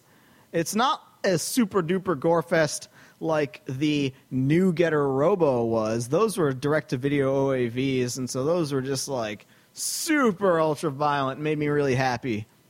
Yes. Yeah, we actually just recently covered Black Lion. Black Lion. Oh yeah, I listened. that- I listened to that one. That was good Okay. stuff. Black Lion, man. And that, the Which fact is- that that's one of the first things Go Nagai wrote. That's your your debut. You start with Black Lion, and then it's just how do you top yourself? That's like I could never make anything even a fifth as good as Black Lion. Yeah, yeah. Black Lion is special. But yeah, I mean, Shin Mazinger Z, in a lot of ways, it is got a lot of callbacks to previous Go Nagai things, mentions of uh, characters from other shows, references to previous things. There's some cases, like for example, they're they they're looking through the weapons cache and they want to see weapons, and they start pulling out all these trademark weapons of other Go Nagai characters, like the giant jackknife of Violence Jack. Only this time it's the Super Alloy Z version Yeah, and they make a joke about it. And that's the kind of like these little Easter eggs, like you were talking about throughout, that you don't if you don't get it, it's not like you're lost because it's just like this little one-off joke. But if you get it, you're like, ah, cool, that's from that. And that's the kind of thing that this is the audience for it. I mean, it's hard to say like, okay, you're a new anime fan in 2009. Here's Mazinger Z. You can watch this show. It's meant to work if you've never seen Go Nagai anything in your life, and this is the first thing ever. But to actually park someone down and say, "Hey, watch this," after that first episode, which is crazy, and that second episode, which is still kind of crazy. and then it actually sort of settles down by episode three. Most people are like, "You got ten minutes to impress me," and then I'm moving on to the next thing. So, if you're listening This to this episode, if you saw the title of this awesome cast, Shin Mazinger Z, and you clicked on it, chances are you're already a believer. So before we go into crazy spoil territories, I will point out that the whole thing has been fan subbed. Yep, it was Oh. fan subbed by a pretty cool group known as uh, Gatai, which uh, they do good work. I mean, they did good work on Macross Frontier and all that. They're actually um, the Something Awful forums fan subgroup. uh, sort of Yeah. affiliated with that. I mean, uh, the mod for it, Zorak, is a super uh, dedicated, smart anime fan. He doesn't like me very much, but I uh, still respect him a lot. And uh, they did they did good work on this fan sub. They actually did something interesting. Like the first several episodes, there was the TV broadcast, and then afterwards they'd put it up on like the streaming in Japan, like the The Bandai channel. animation. Yeah, they would include little bonus animation. So what they did for the fan sub was they took the TV broadcast episode and intercut in the bonus animation such that when you're watching it, there's like this very noticeable quality jump, like between it's like, oh, why does it suddenly look like this kind of crappy, you know, 320 by 240 looking YouTube video. YouTube video, and it's like, oh, it's because this is only on the web. And you know what? I gotta wonder the people in Japan watching it without that bonus stuff were they they just it. totally lost because they didn't cut out like trivial things. They cut out entire scenes explaining like story and plot. And I was like, you kind of need to see that to know what's going on. You, you do. I, I was going through the exact same thing, and and I feel. Well, Kevin, you watched the Shinsen subs, right? I wa- I usually ended up checking out both. Oh, okay. I Gatai actually usually came out first because Shinsen's really slow. But yeah, the then you know it's Shinsen one, yeah, the Shinsen one, they didn't do that. They just took the TV broadcast only. Yeah, they just hit it straight as it was. Eventually, after like 12 or 13 episodes, they said, okay, enough of the Bandai channel only things. We'll put everything in the episode. Yeah. I really love to see a DVD release, but I don't have, you know, just due to the subject matter, I think it's only slightly more likely that we will get this rather than say Macross Frontier. Yeah, I mean, uh, due to all the rights and craziness like that, I don't know if we're ever going to get this. Honestly, um, ADV tried with Go Nagai stuff in the past. I mean, we did get all of Shin Robo, and then we did get all of Ma- well, we didn't get all of Mazin Kaiser, but we got the OAVs for Mazin Kaiser. We uh, then we just didn't get a lot of Go Nagai stuff after that. Uh, Geneon tried with New Robo, and all these shows are awesome and great, and you should go watch them. And they're super cheap now, but they all tanked in America because everyone just looked at it, saw that robot on the cover, and said, "Nope, not for me." Especially not this old-looking artwork, because this does use very faithful to the '70s kind of robot designs, character designs. It's not the 2000 sort of anime aesthetic, as it were, if there is such a thing. You can sort of look at this and say that's old character artwork, but it's not Yeah, old like- animation. No. Uh, a friend of ours actually, he is. We I try to get him watch some things, and things it, was, it looks old. Yeah, it, and it, It, it just came out. It looks old. It, it it does because you know even if you animate them with the new animation techniques and digital you know production methods, you're still using what is supposed to be like maybe it's an updated slightly updated version of it but it's still like this very 70s looking art koji's got the sideburns and the hair and his uniform is very like a guy in the 70s drawing what Yeah. he thinks the future is That's the best part. and then the Yeah, robots have that. like the the stovepipe um, arms and legs and big giant rivets and you know this is It's Sends the message- great. it's part of what makes it cool and it's what people want to see. But for people who grew up on Gundam Wing and Evangelion and all these sort of things, to go back afterwards, it's like, oh, that looks old. That is retro. That isn't cool looking. I think it's cool looking. I think that's part of why I consider it a bad thing to show people who are new to anime things like Evangelion, which are meant as a response to works from the 70s. I think you should watch this stuff first and then watch that stuff, but nobody does that. Entire generations have come up with that didn't do that, and damage is done. What can you say? It's like watching Yes. Gundam Wing without watching Gundam first. You know what I'm saying? It's like And so many people have now. I, I mean, yeah, I mean that was you know Gundam Wing was a lot of people's introduction to not just Gundam but anime. I mean that was the It first was. thing they watched, and then you say go back and watch Gundam, and they're like, ah, this thing is old. But you know, without this, you know, Gundam Wing's sort of a response to that, sort of a remake of it. But good luck explaining that to people. They're not gonna they're not gonna buy it. Unless you're cool and listening to this podcast. Yeah. Yeah, it's true. Oh, no, I was just thinking that um, I actually, when I was trying to tell some friends about, you know, Gundam Double O, they're like, that just looks like Wing. But you watched Wing, so why won't you watch this? I already watched Wing. What? Well, you know, they they sort of but better. they sort of have a point. I mean, ever since Wing, they sort of realized, okay, if we draw the characters and have a lot of pretty boys and get them to be drawn by you know artists who are kind of known for drawing girly sort of things, then girls will watch. And you know, if we get the robots in, maybe guys will watch. And so a lot of people look at that and say, "Oh, that's Gundam Wing like." Because it does take the same approach as Gundam Wing. And Mazinger Z does not take that approach. So No. the, a lot of the girls who are watching Gundam Wing and Double O and Code Geass and stuff, they're not going to want to watch Shin Mazinger Z. Because back in the 70s, robot shows were kind of like, this is for boys, this is for guys. And there's nothing deliberately put in there to sort of hook girls to say, like, hey, ladies, this is for you. That ain't how Go Nagai rolls. Go Nagai's like, eh, I want to put what I want to see in a cartoon. And Imagawa is sort of the, you know, cut from that same, you know, branch. Admittedly, uh, you do see, you know, naked guys running around. Unfortunately, it's the grandfather. yeah. Yeah, it's not really the fan service for the ladies. It's more like, here's a crazy joke. Yeah, it's not like I mean, the old, it, it- it takes place in a bathhouse, certainly, and so there's a lot of, you know, guys, but none of them are, like, particularly pretty boy kind of guys.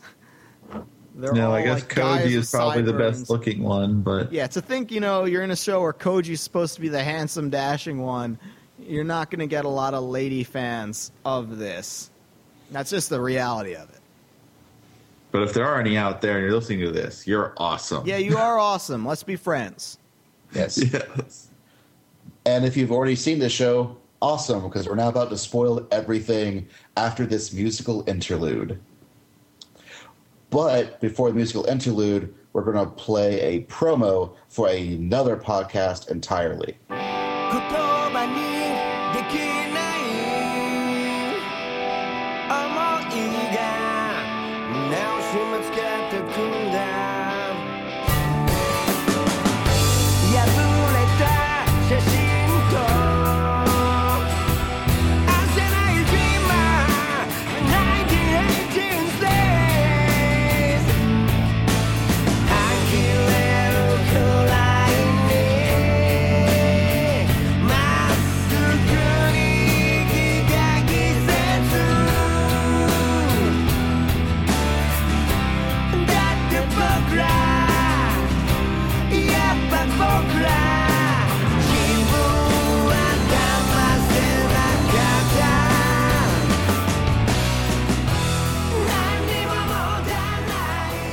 Are you tired of anime podcasts that are actually about anime?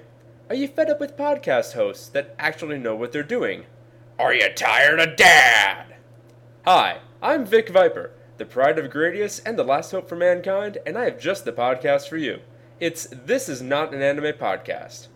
Every week, my good friends Letty Whiterock, Nana L, and I discuss anime, games, and anything else that has our interest at the time. New episodes every Friday. Check us out at thisisnotananimepodcast.blogspot.com. Schrodinger would be proud. Holy crap! Yes. Did you see that freaking chopper explode? There's was actually not a whole lot of choppers exploding No. in this, but I guess that's your Lots of things exploding. lots and lots of other things explode. All right. I mean, um, I guess if we want to just spoil pretty much everything, at this point, certainly uh, there's this ongoing mystery as to what is going on in Shin Mazinger Z. The characters are all trying to find out, and as it turns out, there's twists within twists within twists. But there are other villains besides Doctor Hell who are sort of scheming, and they are the uh, the Mycenaeans themselves, led by the evil Duke Gorgon, who is this sort of half tiger, half guy, kind of uh, reminiscent. Got a torso growing out of a tiger's back. Yeah, you, you reminded me of the character Guitar from The Violinist of Hameln, which Imagawa also wrote, but he did not. Uh, he didn't direct it. He's a similar sort of character. He was like this, uh, you know, dog kind of creature who was also like this pretty scheming, badass sort of guy, even though he didn't seem like it at first. But yeah, the, this guy, in conjunction with uh, Baron Ashura before he became Baron Ashura, was like, okay, uh, the Mycenaeans are going to come back and take over using our army of mechanical beasts that we can secretly gain control over uh, using some nefarious tactics. And so it, it sort of revealed at the very end that everything Dr. Hell's been trying to do is sort of in the service of Duke Gorgon, who is going to come in and take over and take all this stuff back with the help of his like nine or seven even evil generals that you don't really see much of in this show, unfortunately, because those are the villains of Great Mazinger. But it sort of ends up being that Baron Ashura thinks that Dr. Hell betrayed him because we see, we see a flashback of like how he became, how he became, and it turns out like Dr. Hell's an asshole. Who'd have guessed? Who would have thought? He decided to make the most uncomfortable human being in existence. yeah. So he, he found the preserved corpses of Baron Ashura, which was Tristan and Isolde. Yes. which you know that was the male half was Tristan, the female half was Isolde, and said, "You know what? I'm going to sew them together and put them under my control." And once Baron Ashura found out about that, Baron Ashura got pissed off. Well, I mean, he was like, "All right, sorry I had to merge into one being, but you see, you were rotting on each side, but the other half was perfectly preserved, so I could just create one being. So really, I did y'all a favor." Yeah, so now you're in my service. And then in the flashback, it turns out here's Dr. Hell with the horrible corrosive acid pouring it on them to sew them together, and then killing all the other remaining Mycenaeans, supposedly. And thus making Baron Ashura the last of his kind, thanks to Dr. Hell. So Baron Ashura is not feeling that, so he sort of switches sides to the sides of good. Or does he? It turns out that Baron Ashura is sort of the revolver ocelot of this Yes. show. Chronic backstabbing disorder. Well, it's not chronic backstabbing disorder. Revolver Ocelot always had one loyalty in those Metal Gear Solid games. That was to the Patriots. Baron Ashura always had one loyalty, and that was to the ancient race of the Lolly Mycenaeans. Yes, sort of the Lolly Lule Lo. And so Baron Ashura ends up um, seeking to bring about the undoing of Dr. Hell because one of the things that Dr. Hell programmed into Ashura when he created him was you're not allowed to kill yourself as long as I'm alive. And so Baron Ashura's like, okay, fine. I'm going to see to it that you get killed. And he gets killed in the most awesome way possible. And I don't know if Dr. Hell's necessarily dead because in that first episode we see Dr. Hell still alive even though he's ripped in half Crawling about going, still quite proud of himself.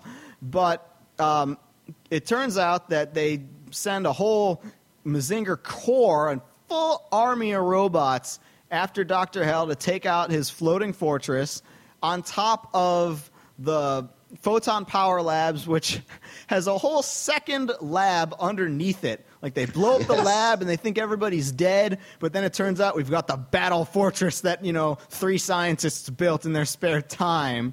Shoots tons and tons of photon beams everywhere. Yes, and and of course, you know the the five characters um, from Violence Jack, whom we thought were killed, suddenly just spring back up. It's like, no, no, we're okay, we're just fine, and have like the huge all-out battle brawl. And Koji says, "You know what? I'm going to take all these other robots that you think were killed, but they were not, because they've all got rocket punches built into them."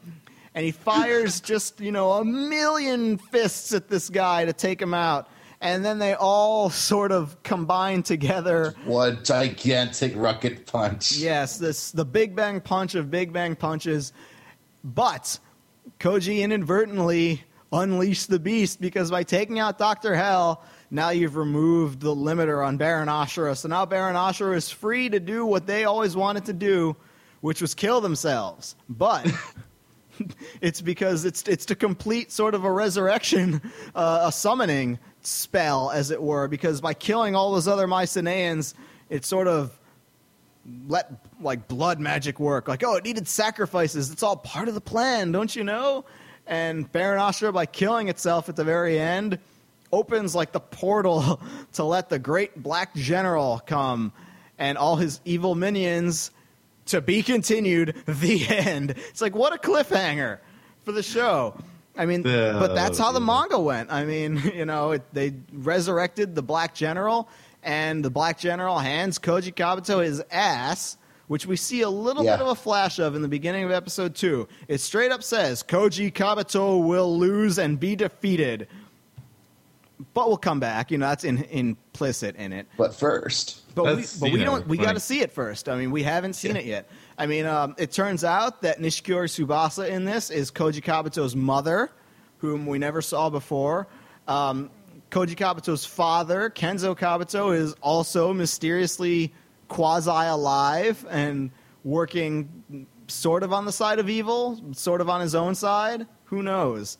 Uh, it's the nature there's a lot of of people beast. who work on their own sides in this show. Yes, a lot of people are run, running their own agenda, and it sometimes coincides with the good or bad agenda. Just thank God Tsubasa is more or less on our side. Yes, she was awesome. Though. So I do not want to cross her. No, she was. Uh, I She would was say a Tsubasa was more of a badass than Koji Kabuto was. was. In many ways, yes. I mean, this was more or less the Tsubasa's a badass, Baron Ashura's a badass. Oh, by the way, yeah, there's some guy named Koji Kabuto with some robot named Mazinger. he might die in lava one day. Yeah, he might Well, die I- in I hope- magma. I'm hoping that maybe when we get, hopefully, when we get the sequel series, Koji can actually sort of grow into his own. Or Because a lot of the show was just him learning how to actually control the freaking robot. And maybe he won't get sidelined by Tetsuya piloting Great Mazinger. Yeah, well, you know, Tetsuya s- is dead, but, you know, how long does that stick? Uh, everyone who we've been told is dead in a flashback is still kicking it. Because, indeed, at the very end of the show, out of nowhere, the mysterious figure known only as Blade shows up, who looks like Tetsuya in a mask. And hey, how about that? Tetsuya's last name is Tsurugi. Tsurugi means blade. Connect the dots, la la la la, as Pee Wee Herman would say. I wonder if that's meaningful. But you know, Giant Robo also sort of ended on a, okay, well Yeah. that happened, but look what's in the future. Giant Robo, we tell you the middle of the story. It, it's like and if that was an awesome middle. it's like if the only Star Wars we ever got was The Empire Strikes Back. It'd be awesome, but we'd be going, so now what? Right. Well, we aren't quite sure fully what happened before, and we know something's about to happen later, but it hasn't been made yet. And is it going to be made? I don't know. I think it is going to get made. I think this show was popular enough among that crowd of people in Japan that they'll make at least something, but they haven't announced anything yet. They haven't started work on anything yet. This might be it. I, I, I make no guarantees. Oh, I hope there's a sequel. I really want a sequel. I, they really got to do a sequel to this. I mean, it's not like if there's no sequel, we wasted our time. It's not like the ultimate cliffhanger of cliffhangers. It's not like Big O season one cliffhanger, but it's And hopefully we won't get Big O season two. yeah. I mean, uh, it's what happens is resolved And because the first episode is sort of a finale, you can sort of give yourself an ending.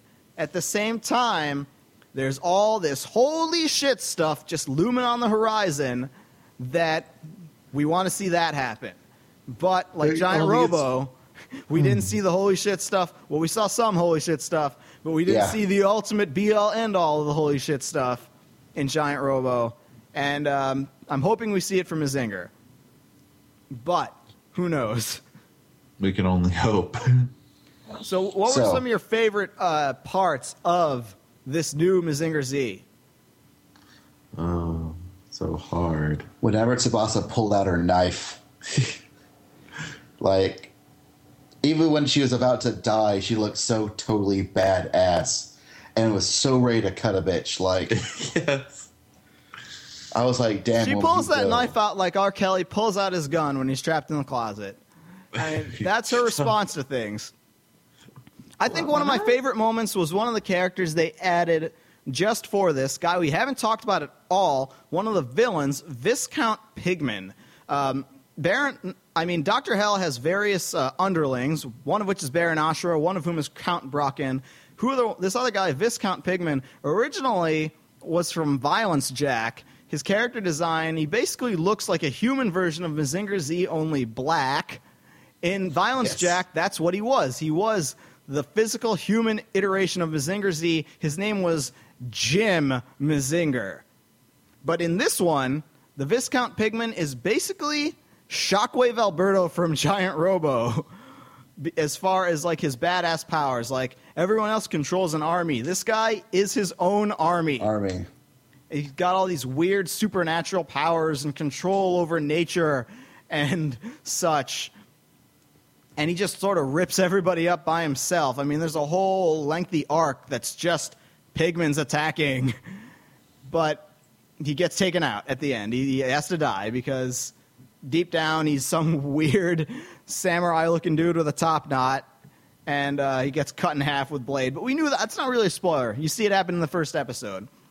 You do. Imagawa is all about the how you get there, not the what happens. He'll give you the this happens straight up, but how'd that come to pass? You got to watch the show to find that out. He is really, really good at, at reimaginings. Oh yeah, I mean he did it Like- for Giant Robo. He did it for Getter Robo. He, you know, he got cut short on Getter Robo. He did it here, and I think he does pretty stellar work. I just I really wish other people would sort of follow his example of like I also would put forth uh, G Gundam as the only really original original Gundam universe. Yeah, I mean, if it weren't for, I mean, it gets panned and slagged everywhere you go, but I love me some G Gundam. And if it weren't the first alternate universe right out the gate, like let's say Gundam X was the first alternate universe, or even Gundam Wing, I don't know if people would have really caught on to it quite as much. Because G Gundam putting in the alternate universe is saying, okay, this is Gundam, but you don't have to watch your decades worth of Gundam to watch it. You can just watch this and be good. Nowadays, people sort of know when the new Gundam comes out, you don't have to watch 30 years of Gundam. This is its own thing. And people haven't really gotten that vibe from the Go Nagai stuff. Admittedly, because a lot of it is just more or less the next episode of that show you were watching 30 years ago.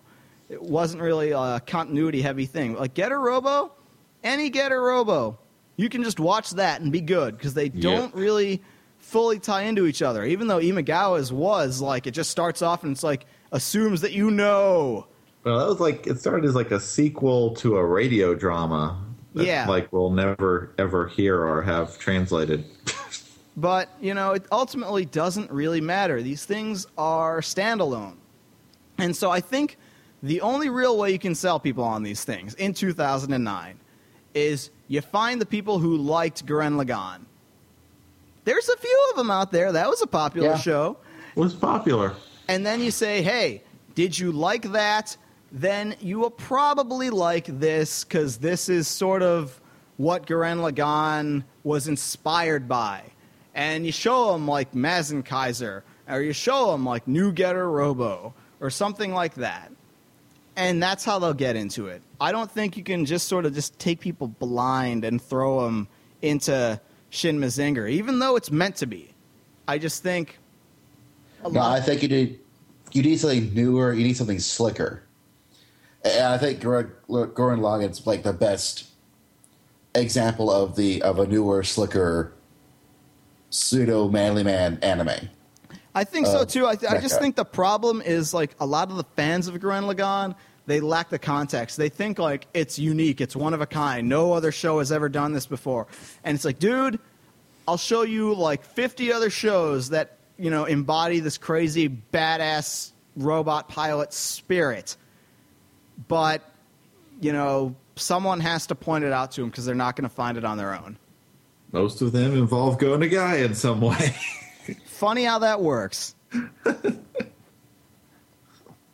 but yeah, I mean, Gurren Lagann is a response to the Go Nagai kind of stuff. It's a response to these shows that people grew up with in the 70s. A lot of it is made for that audience. Like, you grew up watching these cartoons, and now you're something. You know what else was like that? Yeah, Evangelion. I was gonna say Eva did the same thing. Yeah, that was presumably meant for people who grew up watching these giant robot shows of the 70s and now want to see something with a twist on it. And most American fans who watch that show and get crazy over it sort of aren't fully aware of it. Like maybe they heard someone say it once, but they're just really caught up with that one show. And I don't want the Gurren Lagann fans to turn into that, where they're just like really fixated on just Gurren Lagann and everything else is chopped liver, because these were cartoons that were made for a fan base that grew up on the notion of robots punching the crap out of evil monsters or other robots and saving the friggin' day and being a hard ass dude. And that's a lot of that is gone nowadays in 2009 such that when you make a show like that when you make something with robots Seems new. it either seems new or it says to everyone hey i'm playing around with these old conventions just like i said at the beginning like with the western if you make Yeah. a western now you tell everyone hey i'm playing around with this old art style or this old movement or genre and I think that's kind of what Gurren Lagann was. It was like, hey, look at me. I can sort of embody the tropes of this dead genre and still make something cool and people can like it. And in that case, it succeeded. But Also made by Gainax. yeah, I mean, that's, that's how they work. I mean, every once in a while, they accidentally make a good show. Gurren Lagann was one of You them. accidentally made a couple good shows. Well, there's also a lot of stuff like was it Maho Chromatic? Mahoromatic, oh, and he Oh, is yeah. my master, and you know the last couple episodes of Abenobashi where they're like, let's try and make this a real story, and you know there's a lot of crap that Gainax puts out, and frankly, most of it now is is terrible. The old Gainax is no more; those guys are gone. They've moved on to other pastures. Uh, even uh, Anno isn't really with Gainax anymore. He sort of started his own studio to make those new Eva movies, Yeah. which I am conflicted on as far as them being good or not. I don't. Let me put it this way: I don't think those are movies that you can show people to say, "Hey, you never saw this before. Watch these." I think those movies only make sense if you've already watched Eva before and can fill in the blanks. I don't think that this new Mazinger Z series is like that. No. I think it is what those Eva movies should have been. Like a hey, you didn't watch this thing from the past that was cool. Here, just watch this one. And then if you like it, then you can go back and watch the other one. That's how this Oh. show works for me. Well, since I said this is my first real Mazinger, I can totally say that in fact is how it worked. Yeah, now you probably are interested in Mazinger in general and wouldn't mind going back and watching some of the other stuff. Yeah. That's actually why I went back and went and bought Mazin Kaiser. Which I actually personally think is better than Shin Mazinger Z for introducing people, only because it's shorter.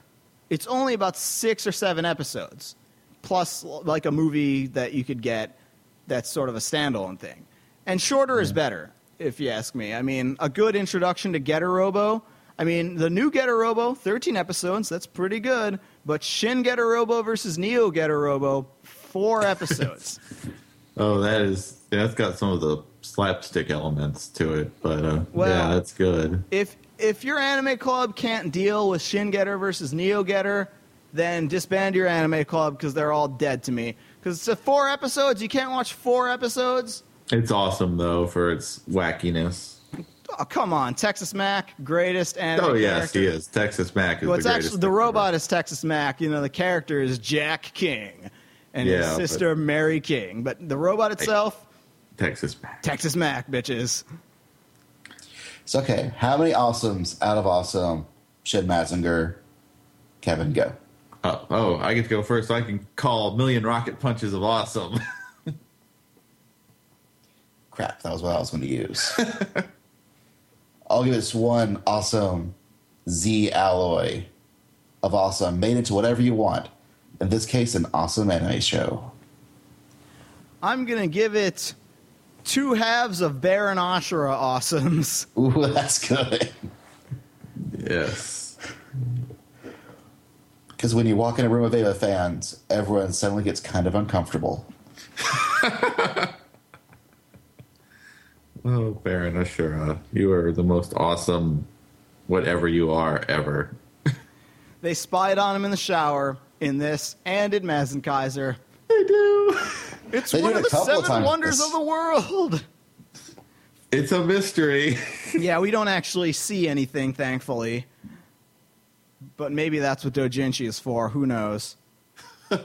Not any Dojinshi I would want to see, but you know, You whatever. know someone's drawing it or has drawn it. It's out there.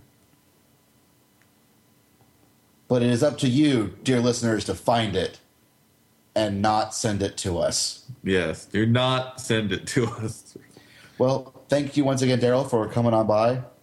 yeah, no internet. problem. I mean, uh, unfortunately, I was unable to be extremely exciting, but you know, hey, I'll, I'm always up for talking about Shin Mazinger Z. I mean, uh, if you have a podcast where you want to talk about it, give me a call. I'll try and make it quasi entertaining. I don't know Also how I good- did on that. Good luck on the server hosting issues. Yeah, always always rough. Yeah, animeworldorder.com is the website for the uh, podcast that comes out every once in a while. We'll try and have a new episode out soon. But yeah, um, if you can if you can give a buck or something like that, you know, we just uh, I don't have five hundred dollars to uh, you know facilitate that full move over to Libsyn. So uh, you know that's sixty dollars a month for about four or five months, and then we're there. And then I can probably pay the ten or twelve dollars a month out of pocket. But five hundred, no, I cannot pay that. So uh, help me out here, guys. If you like my show, if you thought this was somewhat educational, um, read Otaku USA Magazine. Go to the website www.otakuusamagazine.com. It's got a bunch of exclusive stuff on there that is cool and worth your time reading. And if you want to follow me on Twitter, it's D A R Y L S U R A T is my username, and I post a lot of bullshit.